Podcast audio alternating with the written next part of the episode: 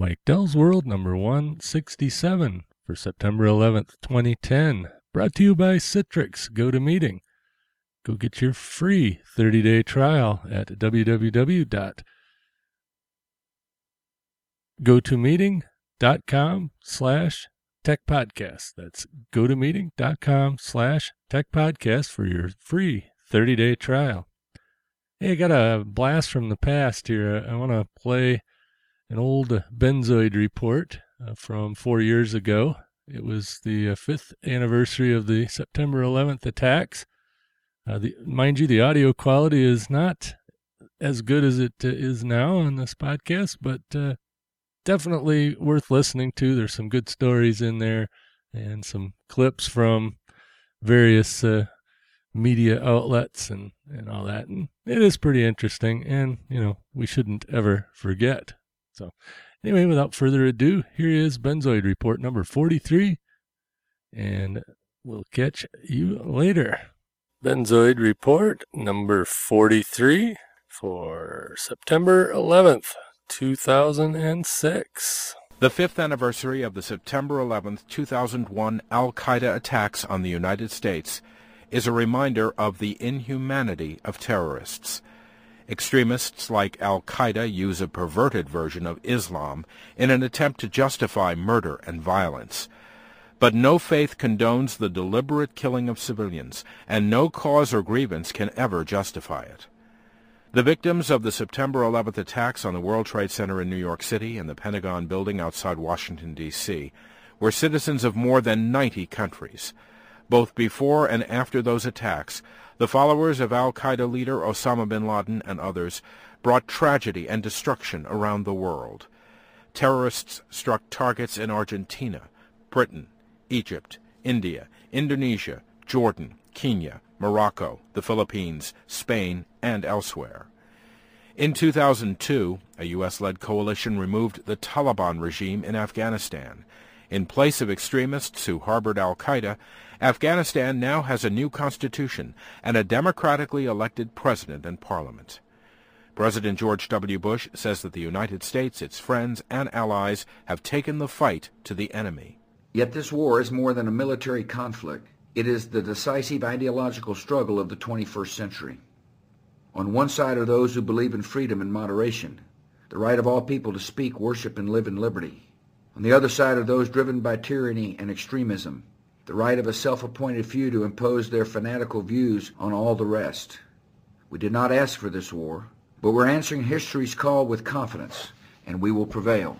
Mr. Bush says in the war on terrorism, the path will be very uphill and uneven, but he says, we can be confident of the outcome, because America will not waver, and because the direction of history leads toward freedom. That was an editorial reflecting the views of the United States government. Hey, Mike. This is Curtis from Over the Sleeper Berth cast and just answering your call out to uh, reminisce, tell my little story of wh- where I was at or during 911. It's kind of odd. I definitely do remember it, and it, it seems like almost every year I end up right in about the same place on September 11. I was going up I-5, and I actually had parked for the night at oh now I'm drawing a blank. oh, I can't remember the. It's as you go north in Re- of Redding, California, and go up in, into up towards Mount Shasta, up towards Weed. There's a little spot there to pull off uh, something flats, and I can't remember the name of it now. I should probably call you back later to leave another one on when I actually can remember it. But in case I don't, I'll finish this. And that is simply, it was strange. I woke up. At that time, I didn't have a satellite. It was just uh, regular TV. And so whatever channel was local, I got the news. Uh, I was fixing breakfast and saw the planes hitting the tower. And I, I thought, what kind of deal are they showing here? I, I really did think it was fake. And and I've got to confess This is it's a terrible thing to to reveal, but I've had to deliver in New York City before, and I my first initial thought was, all right, maybe New York City will be all blown off the face of the earth. Of course, reality sunk in. I realized how devastating that was, and that people's lives were were lost that day, and that was a sad thing. But that's where I was, and uh, I'm coming up on a way station right now, so I think that's probably enough of the story. An excellent idea to to do this, though. Thanks for letting me be a part of the conversation, Mike.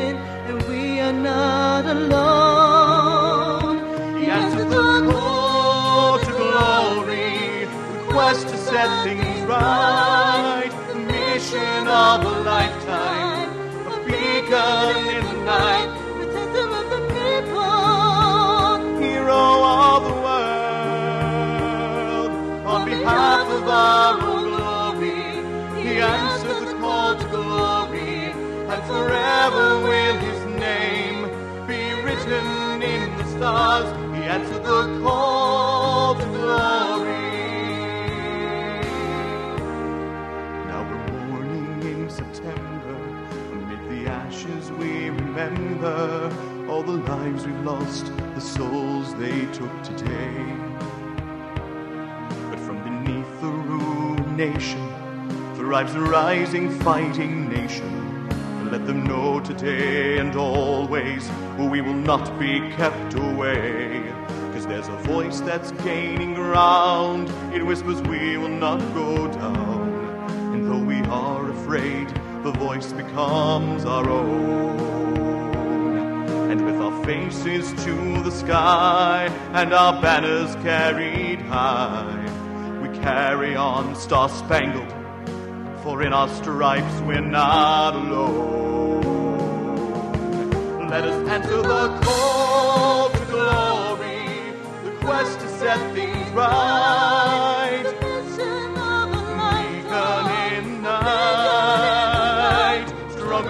United, one nation under God, and on behalf of our own glory, let us answer the call to glory. And forever will America be written in the stars when we answer the call to glory. The quest to set things right, mission of a lifetime, beacon in the night. We're stronger when united, for one nation under God, and on behalf of our own glory. Let us answer the call to glory, and forever will America be written in the stars we answer the call to glory.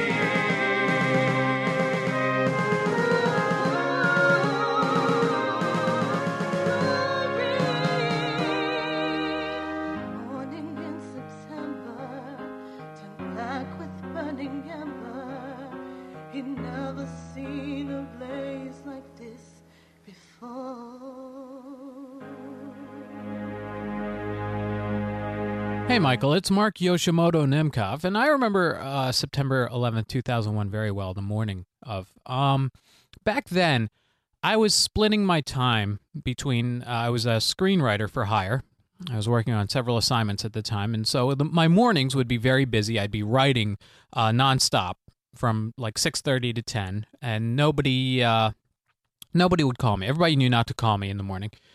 And um, in the afternoons, I'd kind of, you know, write until uh, whenever, 10, 30, 11. Then I'd shower and I'd uh, drive down to the office where I was running a uh, very successful little music, uh, Hollywood music production company. And that weekend, we had brought in to town uh, Gordon Gano, who is the lead singer of the Violent Femmes, because he was going to sing the lead uh, vocal on a um, a theme that we were doing for the show Off Center, uh, which was a sitcom on the WB network that I believe ran for one, maybe two seasons. And um, so we had uh, Gordon fly in, and of course, Gordon's from New York. So, uh, you know, I get a call like uh, I forget what time it was, but you know, I was like irritated because here I am, I'm like two weeks away from deadline. I've already been paid to, uh, you know, for uh, the first draft of the script, and I want to finish the second draft, and I want to get paid, and I'm writing away like mad. And the phone rings, and I'm like thinking, oh fuck, something's happened with Gordon. Gordon's sick. He can't make the studio date. We're fucked you know, and all I could think about was like, you know, as the phone's ringing, I'm like, do I answer it? Do I pretend like I'm in the shower? You know, uh, do I deal with this? And all I'm thinking about, right, of course, is me, my problems, right? And the, I pick it up, and my wife says, Something's just happened at the Twin Towers. Turn on the TV. And I turn it on. It was just literally moments after the first plane had hit. And I'm sitting there watching completely uh, uh, uh, horrified. I mean, I'm just stunned. I remember standing there in my sweats and my t-shirt, standing there in my little office, uh, um, just probably for like uh, 15 minutes or whatever. Just like I couldn't believe what I was watching, and uh, the phone's ringing again, and it's it's my dad, and it's uh, you know somebody else, and you know, and, and everybody's calling, and and um, I'm standing there talking to my boss, and literally as I'm speaking to him the second plane hits. And I, we were both just like we were both watching at the same time on TV, and it was just like one of those moments where I, I literally felt like, um, like the world was gonna end. I, I really did. I felt like I was standing there watching the beginning of the end of civilization. Like I had no idea, you know, at that point, like uh, when my father called, when other people called, they're like, "Is there any? What's going on in Los Angeles?" Because somebody, I guess, uh, you know, there was some paranoia at the time that there was going to be maybe an attack in L.A. or something like that, and um, and and that's what it felt like. It was like a moment that I'll never forget because uh, it really, to me, felt like we had pulled the rug out from under civilization, at least for that time. So uh, that was the morning of September 11th. 2001. And um, Gordon Gano, actually, uh, to his credit, showed up at the studio after watching this. Uh, we had put him up at the Hollywood Roosevelt, um, and he was picked up by a production assistant who took him to the studio. And he performed the track because uh, there was nothing else for him to do. He couldn't uh, call anybody in New York. He couldn't reach anybody because all the phones were jammed. So he had no idea if any of his friends or his family were okay. And they had no idea if he was okay. And so all any of us could do was just work. So Gordon performed the session, uh, performed brilliantly. And then he was stuck in the city of LA for a few days because of the whole uh, thing where you couldn't fly for a few days. So, um, yeah, that's what I remember from five years ago. And this is Mike of the Benzoid Report podcast. And let's see, on September 11th, 2001, I was uh, working my current job uh, overnights, and I was living in Lake Ann. I was single at the time, so I was uh, sort of a uh, sort of a, a, geek, so I would always go home and uh, work on uh, web pages and stuff in the morning uh, and listen to the Bob and Tom show on the radio. Sure, some of you know uh, who Bob and Tom are. Uh, it's uh, Bob Kevoian and Tom Griswold. they're a syndicated show, played on a lot of classic rock FM stations generally, but they're more or less a talk show, and and you know they generally uh, have childish humor and dick jokes and you know whatever. But they are uh, professional broadcasters in the good sense of the word. I was uh, sitting there working on a web page, I think, for the uh, Cedar Rod and Gun Club, one of the uh, web pages that I take care of, and, uh, and anyway, I was uh, working along, listening to Bob and Tom, and uh, their news gal, Kristi Lee, comes on and says, uh, there's been an accident in uh, New York City. an airplane had hit the towers, or hit one of the World Trade Center towers and of course, you know, they, Bob, Tom, Kristi, and uh, Chick, their sports guy, all sort of made uh, some snide remarks about uh, air traffic control going to sleep or blah, blah, this, blah, blah, that. You know, a couple little jokes.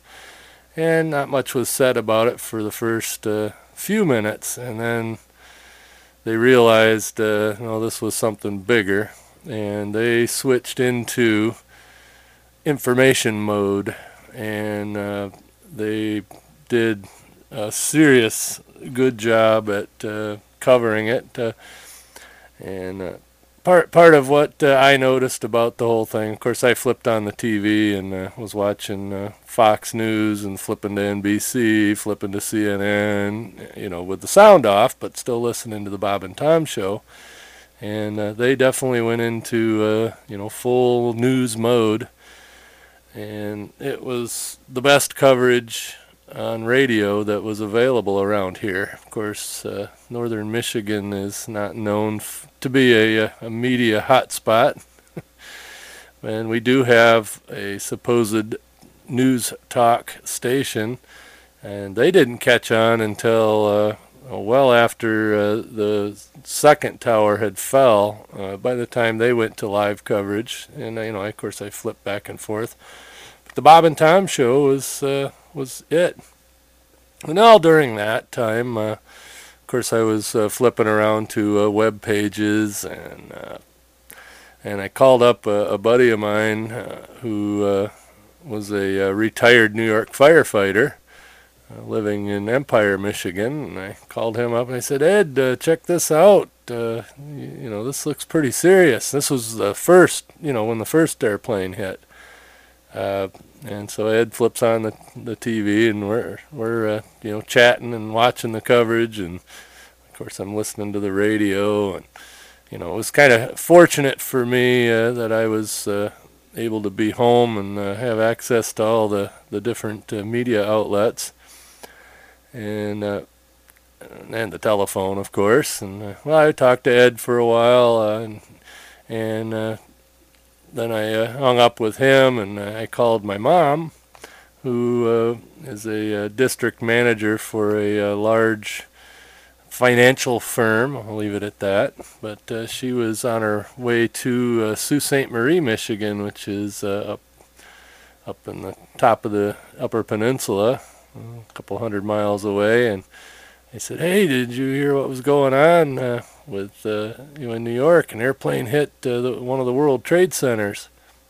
And she didn't know and know about it, of course, because she was listening to the uh, talk radio station, which had nothing about it. And uh, I told her, "Yeah, flip over to Bob and Tom." And uh, you know, up here in northern Michigan, as a side note all of the media outlets, uh, TV and radio, uh, you know, it's not just one station. Uh, it's usually a uh, a chain of stations or a mini network. Uh, the TV stations are all doubles, uh, you know, like TV seven and four for NBC and 29 and 8 for ABC,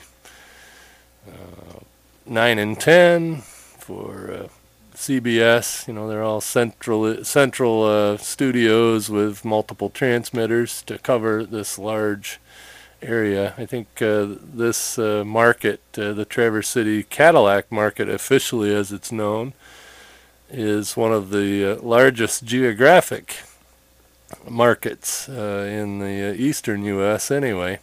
So you know, a lot of the a lot of the stations, both TV and radio, use multiple transmitters to cover it. But uh, Bob and Tom are on a, uh, group of stations known as the Bear, and uh, I think it's four or five. I think they're up to five now. At the time, I think there were four stations, uh, four FM stations. And uh, I gave her the, the frequency for the Cheboygan uh, outlet of it, uh, which is up by the Mackinac Bridge, and she listened to the Bob and Tom show. Well, I no sooner hung up from her, and Ed called me and said, uh, "Check this out! I think another airplane hit the other tower." And just as I uh, I said, "Oh wow!" And I looked over at the TV, and uh, sure enough, they were uh, replaying the uh, the hit from the second airplane. And then Ed was talking, you know, to me. Uh, he says, "You know, it looks like that one building's listing. You know, it's kind of tilting off to one side or another." And I said, "Well, you know, I don't know. That's a pretty big building." And just as that uh, that uh, conversation started, that tower just crumbled down. And of course, everybody's seen that and, uh, and everything. But uh, yeah, it was uh, definitely definitely uh, memorable. So anyway, I have a, a, few more comments, of course, uh, from other people. Uh, this particular clip is from the Fly with Me X podcast. I don't know how many people are subscribed to Joe d'Eon's Fly with Me podcast. That's uh, available at uh, joepodcaster.libsyn.com. But he also has a, a pod show podcast. It's called Fly With Me X, which is extra content for the uh, Fly With Me podcast. And I really meant to do this yesterday. Today is September 11th. It's uh, about 1.30 in the afternoon, uh, kind of getting a late uh, start on it. But I had actually meant to do it yesterday, but I'm kind of glad I didn't because uh, Joe had this story on here uh, from one of his co-pilots that uh, I just had to include here. But you know, if you want to get the uh, entire Fly With Me X podcast, uh, go to flywithme.podshow.com and uh, download that. So here's that clip from Joe d'Eon's Fly With Me X podcast. I started off in Boston and had an early departure out of Boston that morning. So we uh, got everybody on the aircraft, pushed back from the gate, taxied out, and in front of us um, was an American Airlines 767, which we didn't really mu- think much about at the time. And um, a couple of aircraft behind us was the United 767. And uh, we were headed down to Fort Lauderdale. So got the engine started up, taxiing out, and um, the American Airlines 767 took the runway, took off, and then we went into position and hold. We actually had to hold for his wake turbulence as he took off. So um, we took off a few minutes later, and as we were climbing out, we kept on hearing them try to call this American Airlines. And at first, I thought maybe he'd just miss a frequency or something, something of that nature, which is not unusual to, you know, get a couple of calls to a guy. But after several calls um, and no response to the American Airlines aircraft, um, they started maneuvering other aircraft out of his flight path, getting them headings, leveling them off at altitudes. And we just thought it was a little bit odd, but once again, just thought the guy had lost a frequency. So we're climbing out, and we saw Manhattan. And as we climbed, we were just north of Manhattan, getting ready to turn south, headed towards Fort Myers. And I looked out and I looked at the cap and said, Bob, take a look at that. Isn't that the most beautiful thing you've ever seen? And you could see straight down um, Central Park and see the World Trade Centers and all the beautiful buildings down there. It, it was postcard beautiful um, out there, and still in the background, they're still trying to call this American's airline aircraft.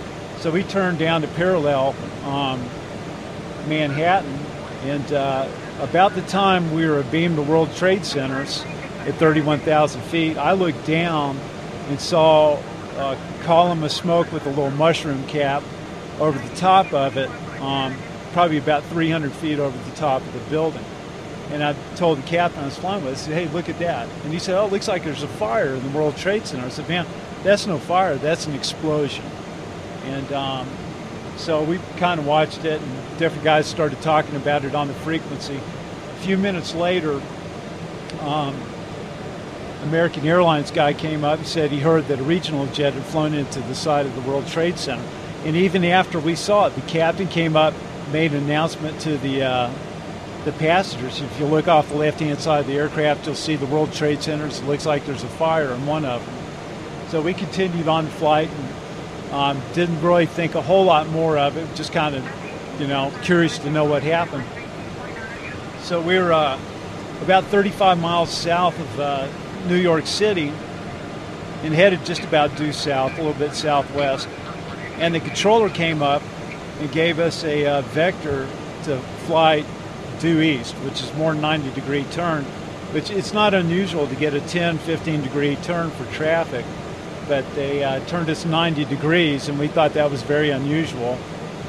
And by the time I rolled wings level on a 90 degree heading, the controller came back up, and you could hear the stress in the controller's voice.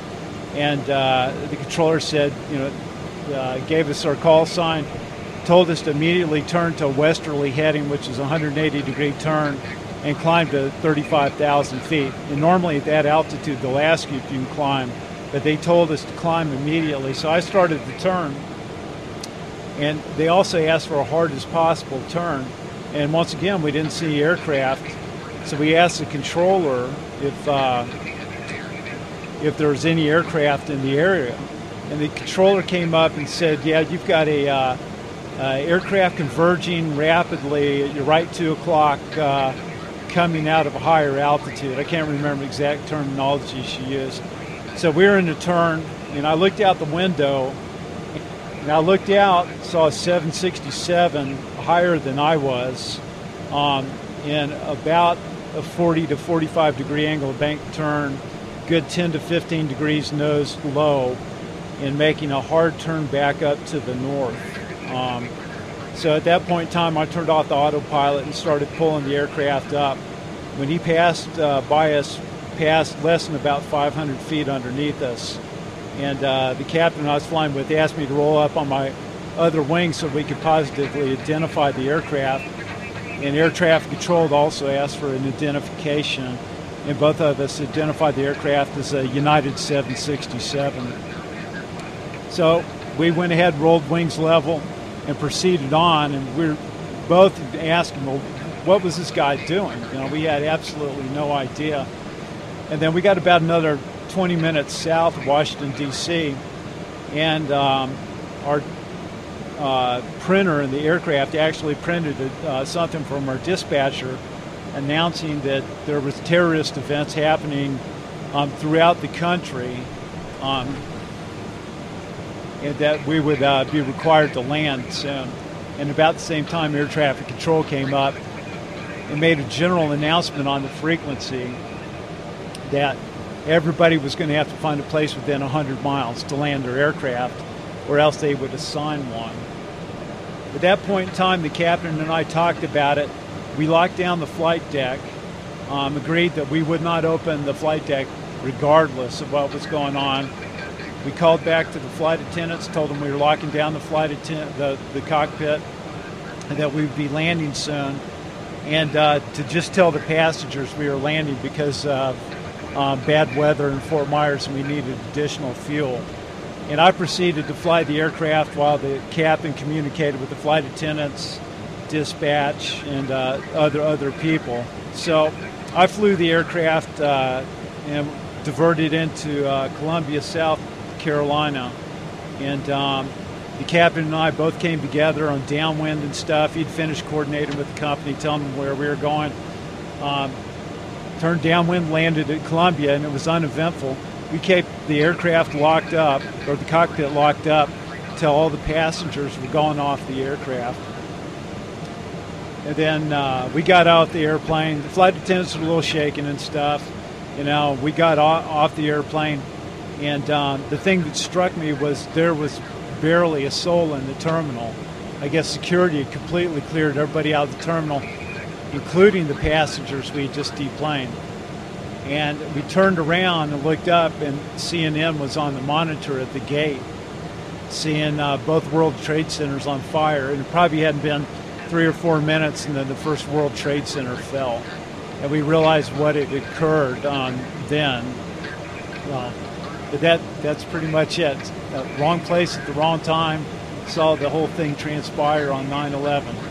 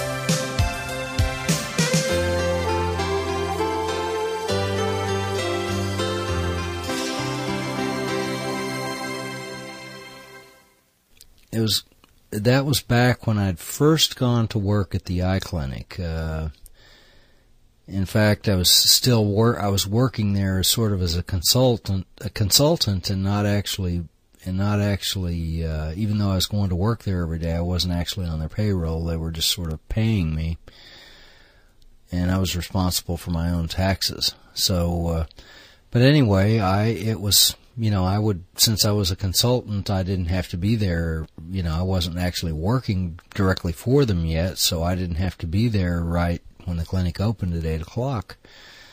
So I would get out of bed kind of late and uh, maybe go in at ten, kind of show up there at ten o'clock in the morning or something. And so my I had my alarm set for nine a.m.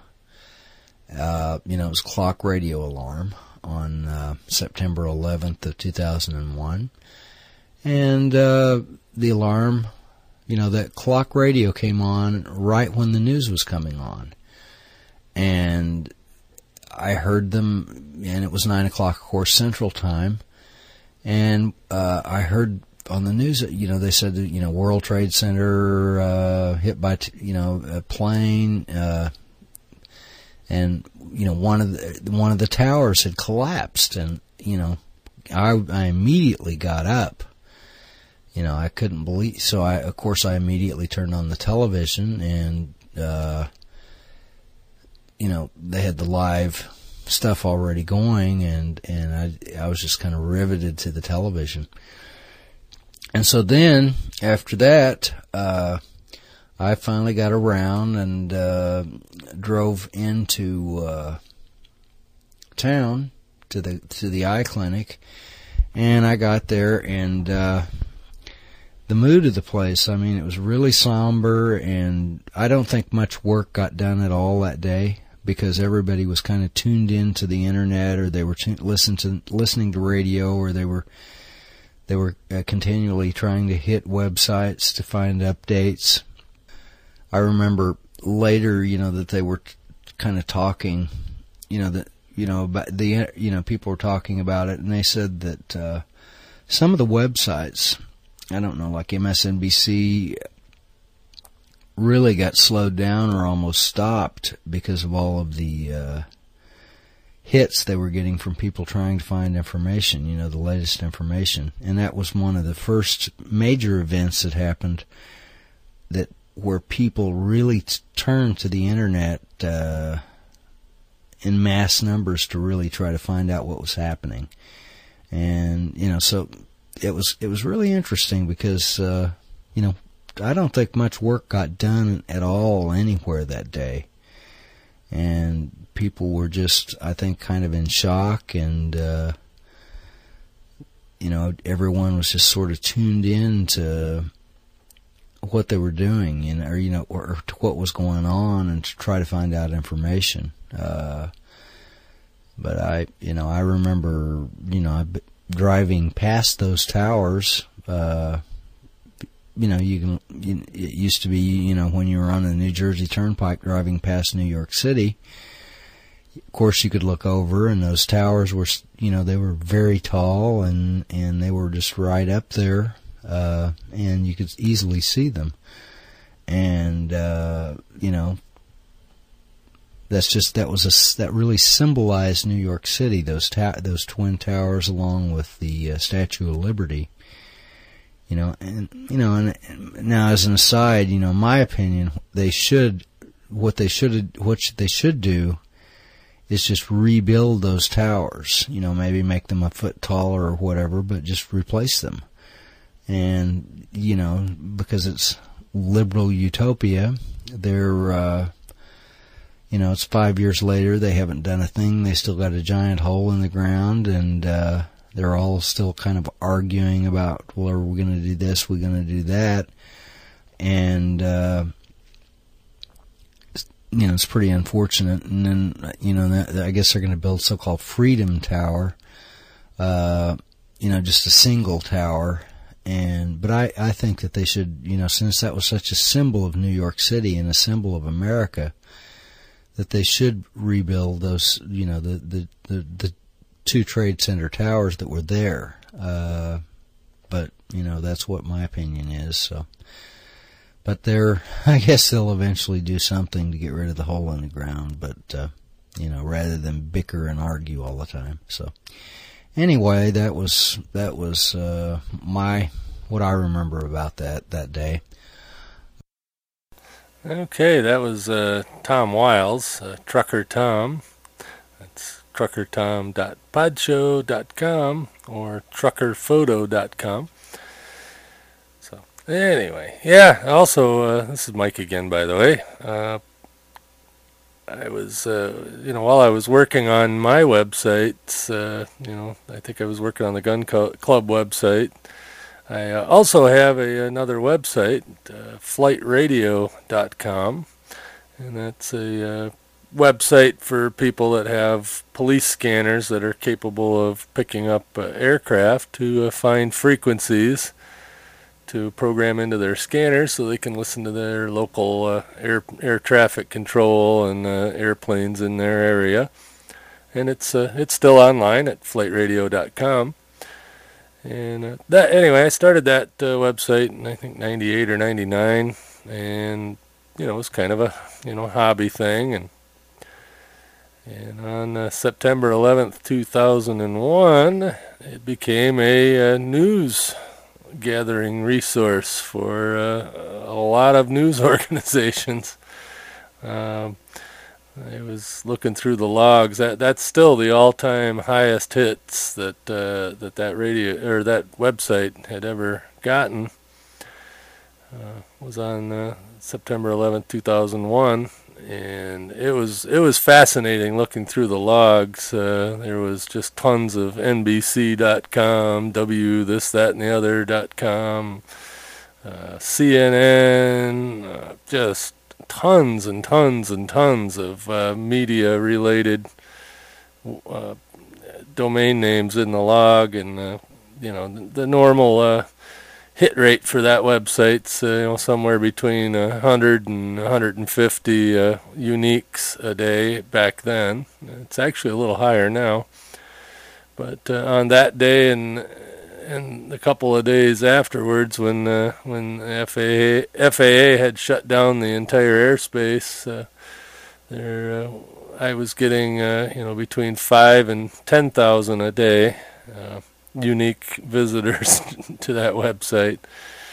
So that was uh, quite interesting, and it was very interesting listening to the air traffic control. I also had that going. You know, remember I was a a single geek ham radio operator computer nerd uh, living in in the sticks in northern Michigan. I had my aircraft scanner on, uh, listening to Minneapolis Center as they uh, explained to the aircraft that uh, that they needed to land. You know, you've got uh, you know about a hundred miles uh, to get that on the ground, and no exceptions. And it was kind of interesting to listen to some of the pilots up there arguing with air traffic control. Well, you know, I'm only 210 miles away from my destination. Can I just continue on? And uh, and I, a couple of times I heard the controller say something to the effect that, uh, well, you can go ahead and try it, but uh, we'll have a couple of F-16s uh, up there to show you the ground. And uh, I'm sure it was very confusing because they weren't uh, telling them why they had to get down. They just told them they had to get down due to a national situation. And that was uh, that was very interesting to uh, listen to. I uh, just uh, I wish I would have recorded that, but you know, of course, back then podcasting was not even a glimmer in Adam Curry's eye, or whoever. Uh, so, anyway, got uh, a couple more uh, comments and uh, another song here. So, this one's from Jim Farley of the Musical World podcast. Hi, Mike. This is Jim Farley, and to begin with, I need to publicly thank you for bringing me into the fold of podcasting and podsafe music. You definitely are, were the one and only catalyst in me posting songs to the PMN as well as gently suggesting that I start to podcast. Now, several months later, I, like many others who have started listening to podcasts, have abandoned regular air, radio airwaves almost entirely. So, thank you. Uh, I don't miss them at all, really. now for my 9 11 story. That Tuesday morning, I had started to work in an unusual fashion. I had a customer that had called needing some batteries right away, and well, since I had just been there the day before, I reluctantly agreed to go there first thing that morning. I knew this was going to throw my whole day out of whack. I was listening to Bob and Tom, and they started talking about the plane flying into the World Trade Center. I honestly thought they were goofing around, but they continued, and thinking they were still goofing around, I switched the station to WLW out of Cincinnati, knowing they would be on top of any such news, and they were. And as I approached the Dayton city limits, there were some F 15s or F 16s flying around the Dayton area. You'd probably know better than I would. You're the you're the plane guy, but they were fighter jets, I can tell you that. And this was really unusual, even though Wright Patterson Air Force Base is only a few miles away.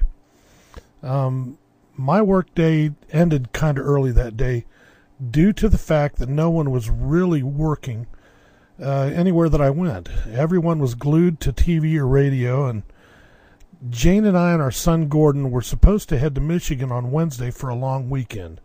Uh, Jane and I always do that this time of year to celebrate our anniversary on September 9th, and we decided we should still plan the trip and uh, par- partially to make sure that my grandmother, uh, who at that time was in her 90s, was okay and not getting confused by the TV reports and things that were going on in the media.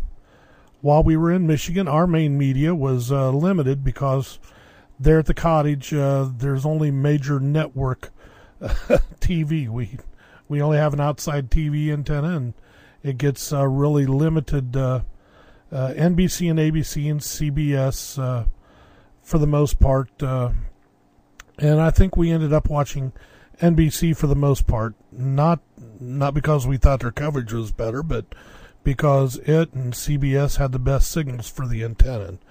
I'm sure we did a fair bit of channel swapping, although I remember pretty well that none of the networks really were breaking for many commercials.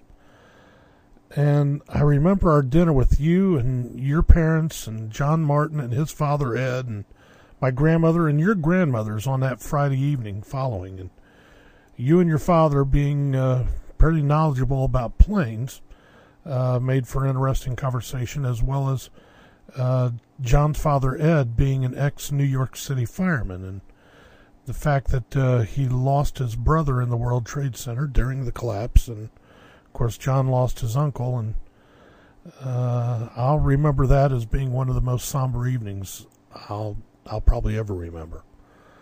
Um, the day after the attacks on September 12th, when we were on our way to Michigan, uh, you know, I, I kept thinking about everything that happened and uh, I called David Brush, who is my lyricist and business partner, um, to write the lyrics to a song about what happened that day. And we talked about uh, the bravery of the firemen and policemen that, you know, they ran into a burning building while so many others were running out of the building. And, and all I gave him was a title, A Call to Glory because those men and women were all answering a call that hopefully few will ever have to get.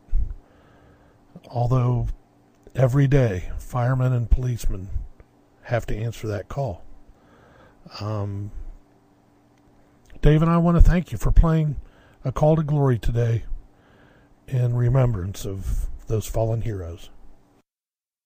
Okay, Jim. Yep, we did play that uh, up at the beginning near the beginning of the podcast today. And uh, yep, I remember uh, having dinner with uh, all those folks up here and uh, on that Friday night. And it was uh, yeah, it was definitely different. and especially with uh, Ed losing a, a, relative there, Ed and John. And it was good that we could all sit there and talk about it. It was it was a bad time, but it was a good time if that makes any sense. So, anyway, uh, to finish up my comments, uh, the night of uh, September 11th, 2001, I uh, went to work as normal, uh, and pretty much everything was normal around here. Uh, it, one of the things that struck me was Cherry Capital Airport in Traverse City as I drove by the the south end of the airport complex. Uh, on my way to work, uh, I noticed there was no less than 15 uh, airliners, uh, some types of aircraft that uh, generally don't fly into that airport, uh, all parked on the ramp. And at that time, they were at the old terminal building, and you know that, that, had two jetways and one set of stairs on a truck that they could uh, offload aircraft with, and uh, I imagine that was a uh, real pain in the butt for them. not to mention, uh, you know, the airport uh, runway length here is uh, is not conducive to to some aircraft. You know, of course, they can fly anything in here, but whether or not they get it back off the ground, that's a whole other story. At least not with a full load. And so that was that was kind of interesting. And then I remember, you know, working night shift I started hearing reports of price gouging on gasoline uh, in Michigan. And uh, to her credit, and uh, I don't like to give her a lot of credit, but uh, our governor now, who was our attorney general then, uh, did end up prosecuting a lot of uh, gas station owners for price gouging. there was reports of you know gas going for five and six dollars a gallon downstate uh, up here, uh, it jumped about, I'd say 75 cents that day. And of course, I went and filled my truck up uh, to the brim just in case it kept going higher. You know, because of course we didn't know uh, what else was going to happen at that point. So, anyway, uh, I got uh, one more comment from uh, an anonymous caller to my voicemail line. Uh, he heard my promo for this show on uh, Mark Yoshimoto Nemcoff's Pacific Coast Hellway show. So uh, here's that comment. Mike, just listened to your promo on PCH to leave you a message about the 9/11 and where I was. I was in college. I was skipping class, sleeping in late, and I happened to flip on the news, and there it was. I thought it was some sort of joke at first, and uh, found out that it was real and I was in uh, Connecticut, maybe about 50 miles from Ground Zero. As far as the lame media outlet, I was watching TV because it was instantaneous. Although it might be lame, it's still instantaneous delivery as far as news goes. News on a podcast doesn't work. FYI. So just uh, keep that in your mind. Okay. Well, yep. As he said there, uh, podcasting is uh, good for uh, entertainment, information, and uh, other stuff that doesn't require real time news. Uh, so, yes, TV, radio, terrestrial radio, satellite radio. you know, that's one thing that us podcasters will never never be able to uh, replace completely. But uh, you know, I do wish they would uh, be less lame about uh, about it. And uh, hopefully, uh, with the advent of podcasting and the proliferation of it, they will come around and become good at what they do best instead of trying to be everything to everybody. And same with podcasting. You know, we do what we do best. Uh, you know, well, some of us do. so anyway, uh, I want to give uh, give uh, credit where credit's due here. Uh, in order of my playing the clips, uh, here it goes. the first clip was an editorial from the Voice of America. that's the shortwave broadcasting arm of the U.S. government. Uh, the second clip was from Curtis Cross of the Sleeper Berth cast. That's sleeperberth.com. Check him out. Then uh, I played Call to Glory by Jim Farley and David Brush, available on the PodSafe Music Network. And then I played a clip from Marsh, Mark Yoshimoto Nemcoff of Pacific Coast Hellway and Shadow Falls and Podshow LA. Uh, look up Podshow LA at podshow.com. Or wait a minute, no, it's podshowla.podshow.com. There we go.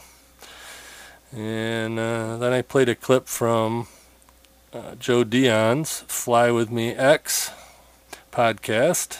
and that's available at flywithme.podshow.com. And the regular Fly With Me show is available at joepodcaster.libsyn.com. And they played a song called Home Fires by uh, Madly JD. So uh, That's also available on the uh, PodSafe Music Network. And I played a clip from Trucker Tom, uh, Tom Wiles, and that's uh, truckertom.podshow.com or truckerphoto.com. And then I played a clip from Jim Farley of musicalworld.us and also on the PodSafe Music Network. Just search for Jim Farley. And of course, I played the anonymous clip from the anonymous listener of Pacific Coast Hellway. So I'm going to finish this out with uh, a song from the PodSafe Music Network, uh, No Place Like America.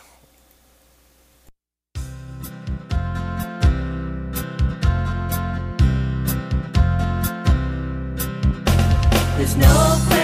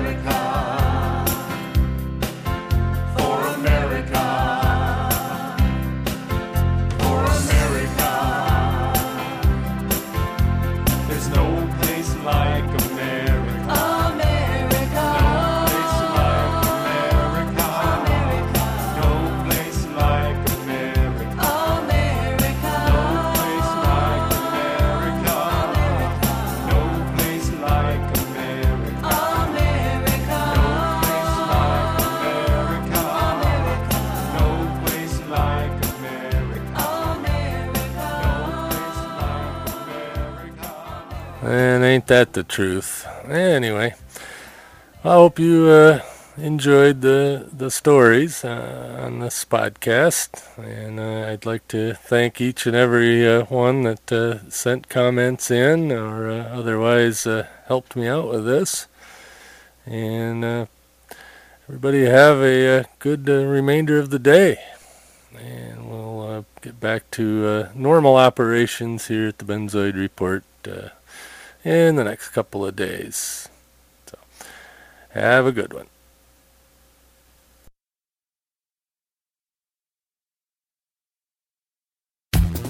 The best and the brightest, served up daily by the sharpest minds in content delivery, Podshow and Limelight.